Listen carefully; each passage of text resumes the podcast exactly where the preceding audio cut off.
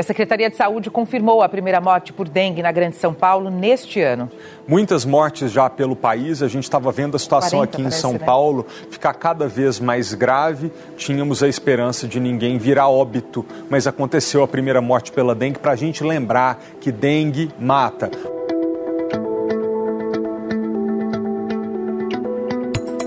A Secretaria de Saúde do Estado de São Paulo confirmou a primeira morte por dengue registrada na Grande São Paulo em 2024. Com essa vítima, o estado já tem quatro pessoas que foram vítimas da doença este ano.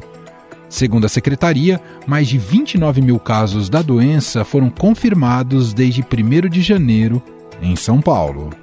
O estado, propriamente dito, não está ainda em situação de epidemia. Porém, algumas cidades, principalmente no centro do estado e na região leste, ali na fronteira com Minas Gerais e com o Rio de Janeiro, essas cidades já enfrentam sim situação de epidemia, quando há mais de 300 casos registrados para cada 100 mil habitantes. Os municípios com maior incidência da doença são Pederneiras e Boracéia, na região de Bauru, Pindamonhangaba, na região de Taubaté, Palmares Paulista, na região de São José do Rio Preto, e Monte Azul Paulista, na região de Barretos. Em algumas regiões do país, a explosão de casos da doença tem preocupado autoridades da saúde pública. Segundo o Ministério da Saúde, o Brasil já passou, desde o começo do ano, de 240 mil casos de dengue. No mesmo período de 2023, eram 92 mil. Do começo do ano até agora, o Brasil já registrou 29 mortes por dengue. Outros 173 óbitos estão em investigação. São mais de 250 mil casos.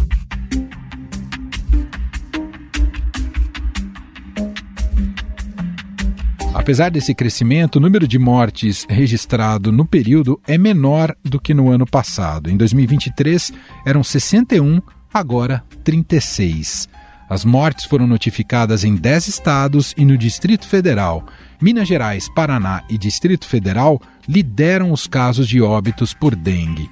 Por causa disso, pelo menos três estados já decretaram situação de emergência em saúde pública. Em todo o país já são mais de 240 mil casos de dengue. Além da cidade do Rio, Minas Gerais, Goiás, Acre e o Distrito Federal decretaram estado de emergência.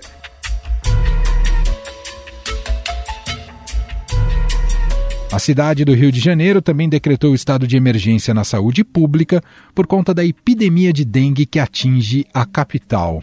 Inclusive, registrou nesta quarta-feira o primeiro caso de morte por dengue esse ano. A administração municipal considera o aumento de casos e internações na capital como forma para decretar a medida. O secretário municipal de saúde, Daniel Sorans, confirmou que o Rio enfrenta uma epidemia da doença. Toda vez que eu tenho um aumento de número de casos sustentado ao longo do mês, com repercussões na rede assistencial, é a caracterização de uma epidemia clássica. Então, não há por que a gente não ligar o alerta e falar o que é o cenário epidemiológico real. Estamos numa epidemia de dengue na cidade do Rio de Janeiro. Em pronunciamento exibido na Rede Nacional de Rádio e Televisão, a ministra da Saúde, Nízia Trindade, convocou a população brasileira, governos, estados e municípios para uma mobilização de enfrentamento à dengue em decorrência do aumento de casos no país. O calor recorde e as chuvas acima da média desde o ano passado aumentaram os focos do mosquito transmissor. Essa situação exige ações adicionais do governo federal, dos governadores, dos prefeitos e de toda a população.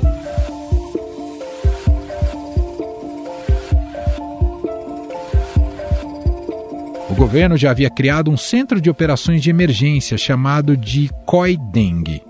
A medida, segundo o Ministério, permite uma análise minuciosa, porém ágil, de dados e das informações para subsidiar a tomada de decisão e definição de ações adequadas e oportunas para o enfrentamento dos casos. Para tentar evitar o avanço da doença, o Brasil vai oferecer um imunizante contra a dengue no sistema público de saúde.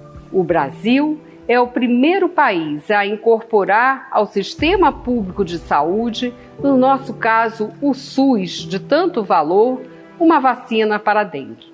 A vacinação se dará de forma progressiva, dado o número limitado de doses produzidas pelo laboratório fabricante.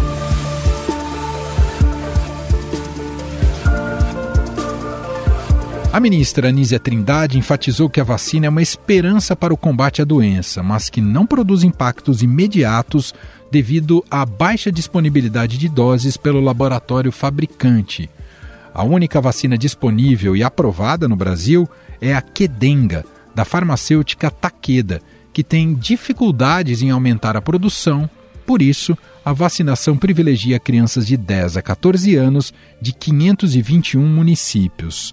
Uma solução seria ampliar a vacinação com o imunizante que está sendo desenvolvida pelo Instituto Butantan, que ainda não tem aprovação da Anvisa. A vacina se mostrou eficaz e segura contra os sorotipos da dengue 1 e 2.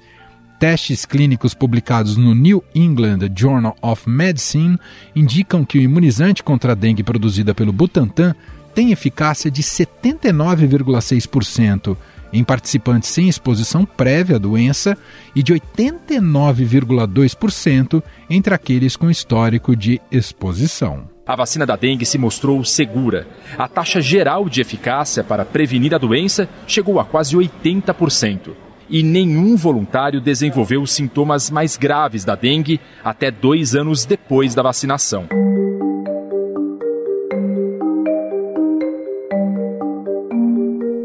Vacina do Butantan é tetravalente e, portanto, protege contra os quatro subtipos do vírus. Será administrada em dose única, diferentemente das duas doses necessárias da Quedenga. A Organização Mundial da Saúde já mostrou a sua preocupação com os casos de dengue no Brasil. Tedros Adhanom diretor-geral da entidade, está no país e se encontrou com o presidente Lula, onde propôs uma aliança para a produção e o fornecimento de vacinas contra a dengue, que poderia envolver tanto o Instituto Butantan quanto a Fundação Oswaldo Cruz. E o presidente Lula discutiu a produção da vacina contra a dengue com o diretor-geral da Organização Mundial da Saúde, Tedros Adhanom, e com a ministra da Saúde, Anísia Trindade. Os três se reuniram em Brasília. Tedros destacou o papel do Brasil nas negociações por um acordo para prevenir novas pandemias, como a da Covid-19.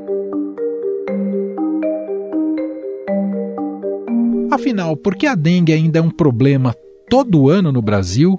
O país tem subestimado a doença? E quais são as causas dessa explosão de casos no Brasil neste ano? Sobre estes temas, vamos conversar com Jean Gorenstein. Ele é médico infectologista do Hospital Emílio Ribas e Albert Einstein e ex-secretário de Saúde do Estado de São Paulo.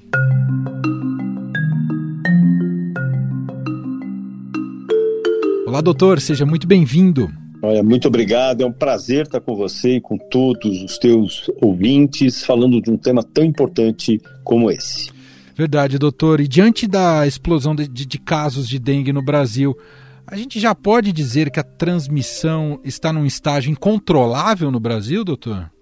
Na verdade, a gente percebeu nos últimos meses que, frente a questões climáticas, aumento de temperaturas, uh, um período de chuvas muito estendido, foi um grande favorecedor para a multiplicação uh, dos locais em que há a deposição dos ovinhos do Aedes aegypti e com isso claramente formando novos mosquitinhos eh, e dessa maneira nós precisamos ter uma atitude eh, muito mais austera que já vem sendo tomado tanto por vários estados quanto pelo próprio Ministério da Saúde no sentido de conter o avanço da, dessa doença no nosso país. Infelizmente, doutor, a tendência ainda é só piorar, já que o pico de casos costuma ser entre abril e maio? Na verdade, nós temos ainda vários municípios que estão em estado de alerta, não obrigatoriamente com uma alta taxa de infectividade ainda, ou seja, de transmissão e de ocorrência de casos, porém nós uh, entendemos que muitas das cidades já atingiram uh, pontos uh, de epidemia, um alto número. Porém, é fundamental que nós estejamos sabendo qual é o tipo viral que está naquela circulação. Porque eu posso ter sim, hoje, o tipo tipo 1 numa determinada região, comprometendo um grande número de pessoas da minha população. Esse número tende a arrefecer nas próximas semanas, porém, se chegar um outro vírus, vírus tipo 2, essas pessoas não estão protegidas, elas não estão imunizadas. E o pior, o fato delas terem tido uh, uma dengue pregressa pode gerar um processo que nós chamamos inflamatório, de resposta, de defesa muito mais intenso, podendo levar a formas graves, a famosa dengue hemorrágica. Então, não só nos preocupa o número de, de do, do, das pessoas comprometidas, assim como uh, qual é o tipo viral circulando naquela região para que nós possamos adequadamente trazer uh, uma melhor resposta protetiva para a nossa população. Até pegando esse gancho, doutor, são quatro tipos, né? Quase su quatro subtipos de dengue que circulam no Brasil. Algum deles é mais preocupante? Todas as vezes que nós falamos dos subtipos, né? Um, dois, três e quatro, nós sabemos que qualquer um deles pode é, individualmente, ou seja, na naquela pessoa, naquele paciente, evoluir com uma forma mais grave. Ou seja, ele tem aqueles primeiros 5 a 7 dias iguais ao que qualquer um da população teria, mas frente a essa resposta imunológica, essa defesa desse organismo, passado esses sete dias, as respostas podem ser muito mais efetivas. E esse é o grande problema. Então, a resposta também tem a ver com o indivíduo. Mas nós sabemos que a dengue tipo 2 ela é mais imunogênica, ou seja, ela estimula muito mais essas nossas defesas, por isso que ela, por si só, está mais propensa a desenvolver formas graves, a dengue grave, a dengue hemorrágica. Tanto é que esses eh, municípios que estão sendo contemplados com a vacina Quedenga da Taqueda, eh, além da questão relacionada à idade, 10 a 14 anos, que são as faixas etárias que se mostraram mais vulneráveis, que internaram mais uh, no curso dos últimos anos, mas também a circulação do tipo 2 nessa tanto nesse município quanto nos municípios uh, associados. O senhor apresentou para a gente algumas das razões que explicam né, esse aumento vertiginoso de casos neste ano aqui no Brasil, ou entre o final de 2023 e início de 2024. Agora, a dengue não é necessariamente uma novidade né, no nosso quadro de arboviroses. Queria te perguntar, doutor, há, há falhas históricas nas nossas políticas públicas preventivas para evitar crises como essa agora?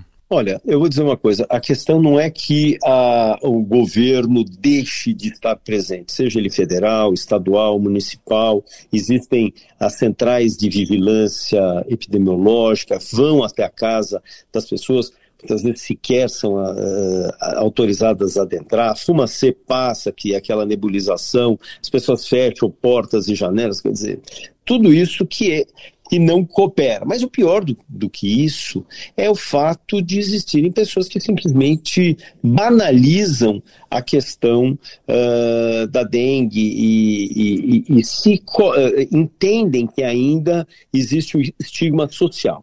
A gente tem que lembrar que esse mosquitinho, ele tem asas.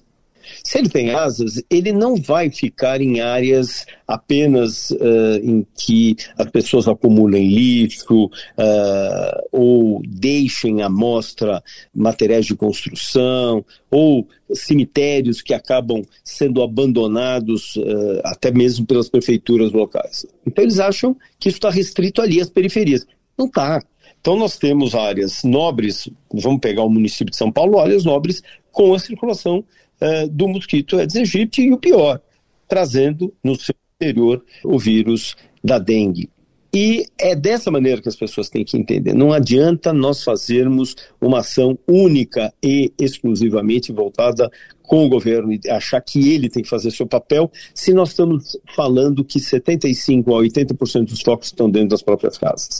Mas a gente também tem que ensinar as pessoas, só para ter uma ideia. Uh, hoje, se o mosquitinho deposita o seu ovinho, em uma semana, absolutamente uma semana, eu já tenho uh, um novo mosquito pronto. Então, não adianta eu subir na calha da minha casa, ou no telhado para ver se houve destelhamento, ou fechar a, a caixa d'água por esses períodos de ventania a cada duas semanas, três, ou a cada dois meses, que é o que realmente as pessoas acabam fazendo.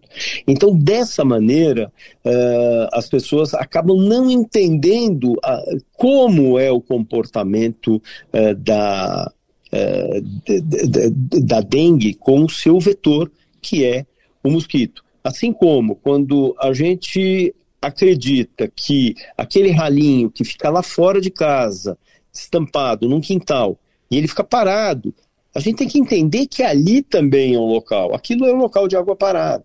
Então, ou eu tampo esse, uh, esse ralo, ou eu vou jogar água sanitária a cada 48 horas. E é importante que as pessoas entendam que ter uma piscina, ela precisa cuidar dessa piscina, ela precisa limpar essa piscina, ela precisa fechar essa piscina, ela precisa clorar a piscina. Né?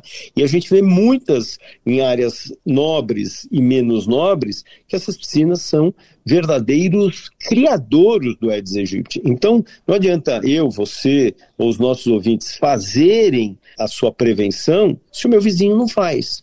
E aí são as medidas que a gente vai ter que tomar em casa, enquanto eu não tenho a vacina disponibilizada para todos.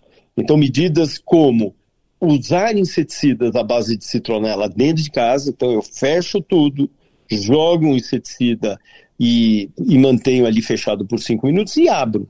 Mas ao mesmo tempo eu tenho que colocar aquelas tomadinhas, sabe aqueles repelentes de tomadinha? Sim. Eles não são inseticidas, eles são repelentes. Eles criam um, um odor desagradável, que nós felizmente não sentimos, e quando o mosquitinho entra, ele sente esse cheirinho ele precisa ir embora. Por isso a importância de colocar as tomadinhas e deixar uma frestinha dessa janela aberta. Porque é comum a gente colocar isso, fecha tudo e fala, pô, isso é uma porcaria, olha o mosquitinho aí voando. Então não é bem assim. Por outro lado, nós temos ainda duas questões que são muito significativas. A primeira é a utilização uh, no nosso dia a dia, nas saídas, em locais que nós estamos fora de casa, de usar roupas claras. O objetivo de roupas claras é conseguir não só identificar se esse mosquitinho pousou uh, antes de, de proceder uh, à picada, se ele pousou ou não, mas ao mesmo tempo tem uma característica muito bacana que esses mosquitos têm fotossensibilidade. Traduzindo isso, essa irradiação solar muito intensa, apesar dele ser, ter hábito diurno, ele voa durante o dia, se eu tenho uma camisa mais clara, uma blusa mais clara, ela reflete a luz solar. E isso funciona como um repelente, ele acaba não se aproximando. Então eu tenho duas indicações.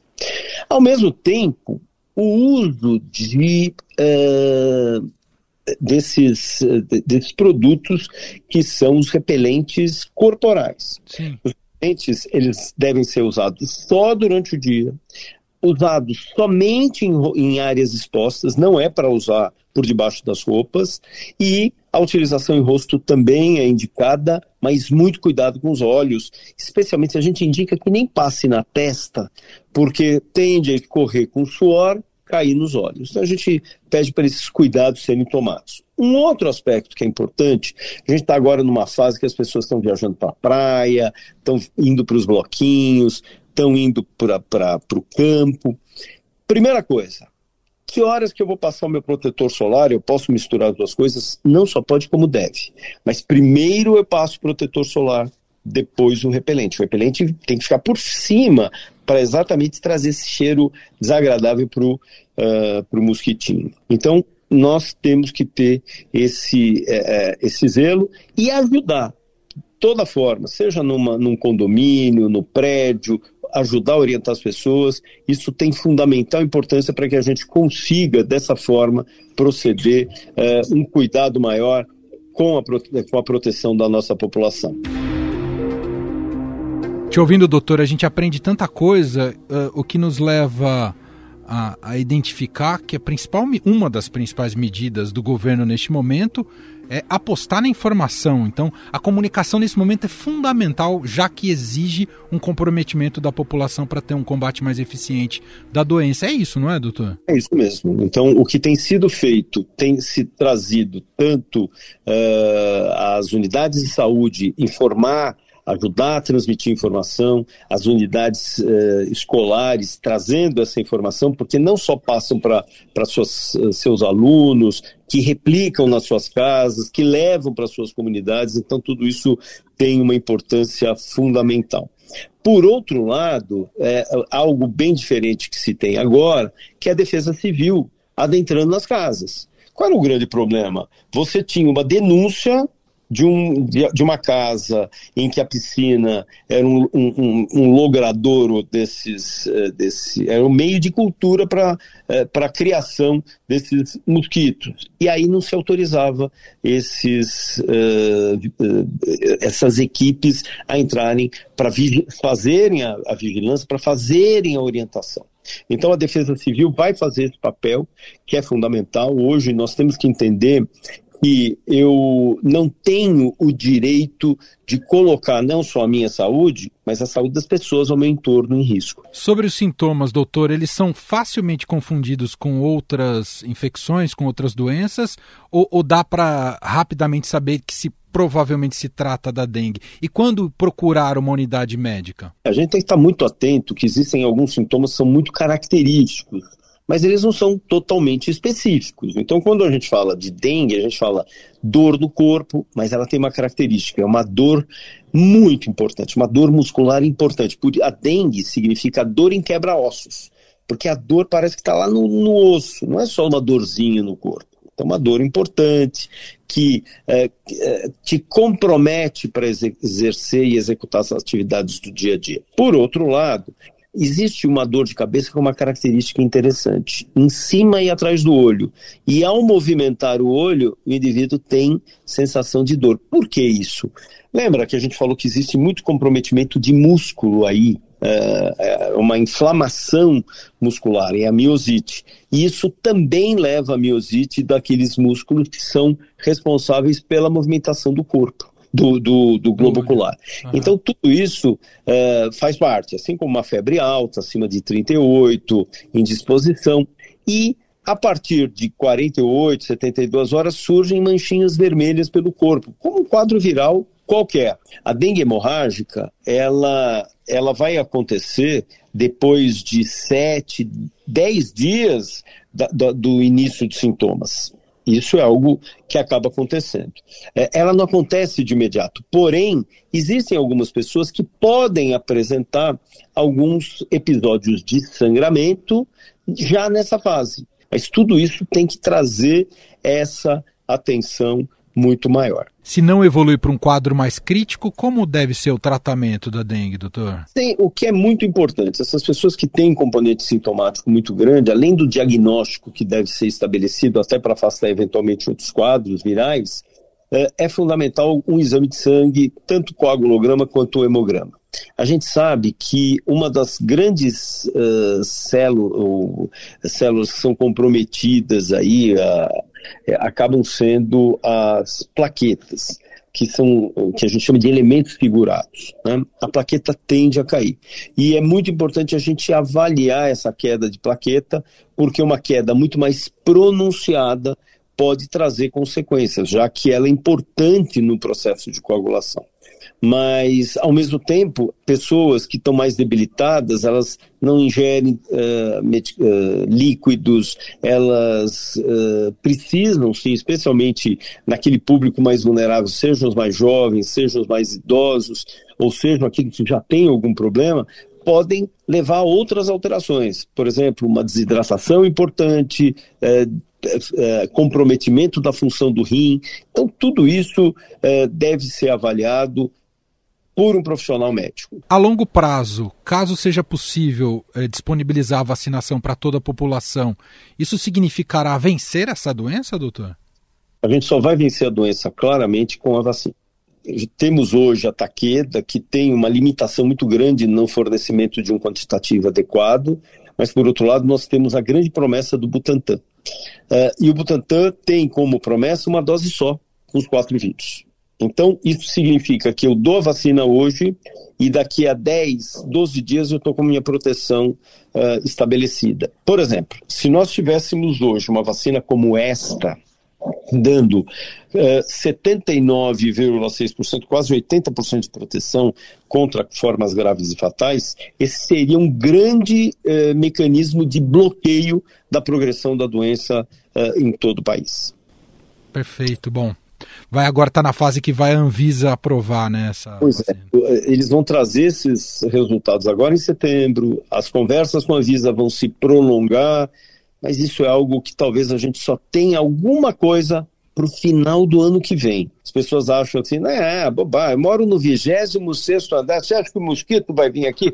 Vai. Ele sobe por escada, pela escada, ele sobe do elevador junto com alguém, ele vai de varanda a varanda, ele vai subir. Para a gente fechar, doutor, o senhor esteve à frente né, e passou por toda essa fase da pandemia da Covid-19 uh, aqui no Brasil. O senhor estava à frente da pasta da saúde aqui no estado de São Paulo. Queria te perguntar, para fechar nossa entrevista, se o senhor entende que isso deixou um legado para a área da saúde importante, até para a gente enfrentar outros surtos, epidemias, até, e a gente espera que não, mas eventualmente outra pandemia. Sem dúvida nenhuma. Eu acho que a gente melhorou muito mais a linha de, de diagnóstico. O diagnóstico foi muito mais rápido. Como que eu colho o exame, como eu trago para cá, quais são os, os, laboratórios sentinelas, aonde vão ser esses laboratórios sentinelas no estado que vão me dar uma celeridade em diagnóstico. Como que eu posso fazer o PCR que vai me dar um resultado muito mais rápido uh, para aqueles pacientes que passaram, por exemplo, quando a gente está falando agora da dengue, a gente sabe que até o terceiro dia de sintoma eu tenho um exame que eu posso fazer que é o NS1. Esse NS1 eu detecto o, a superfície do vírus, o antígeno de superfície. Só que assim, passou três dias, acabou, não tem como fazer. Eu só vou conseguir fazer uma sorologia lá para frente. É, quer dizer, a partir do oitavo dia. Quer dizer, e nesse ato, como fica? É o PCR. E hoje a gente tem a possibilidade de fazer PCR de uma forma muito mais rápida, muito mais quantitativo, ou seja, um quantitativo de 900, mil exames dia. Isso garante a possibilidade não só da gente poder fazer diagnóstico mais rápido, identificação viral para saber qual é o vírus que está circulando em determinada região e dessa maneira ações muito mais específicas podem ser tomadas em uma ou outra região. Muito bem, nós ouvimos aqui Jean Gonenstein, médico infectologista do Hospital Emílio Ribas, do Albert Einstein, e secretário da Saúde do Estado de São Paulo, gentilmente aqui atendendo a nossa reportagem, esclarecendo vários pontos relativos a essa explosão de casos de dengue no Brasil. Doutor, muito obrigado pela participação aqui e até uma próxima. Olha, muito obrigado, agradeço muito a oportunidade e esse é o momento que todos têm que estar atentos. Então é muito bom a gente trazer informações que a gente fala, pô, mas nunca ninguém me disse isso. Mas agora você já está sabendo e você despolariza para outras pessoas da tua família. Tá bom? Um abraço para todos. Estadão Notícias. E este foi o Estadão Notícias de hoje, quinta-feira, dia 8 de fevereiro de 2024. A apresentação foi minha, Emanuel Bonfim. Na produção, edição e roteiro, Gustavo Lopes, Jefferson Perleberg e Gabriela Forte. A montagem é de Moacir Biasi. E o nosso e-mail é podcast@estadão.com. Um abraço para você e até mais.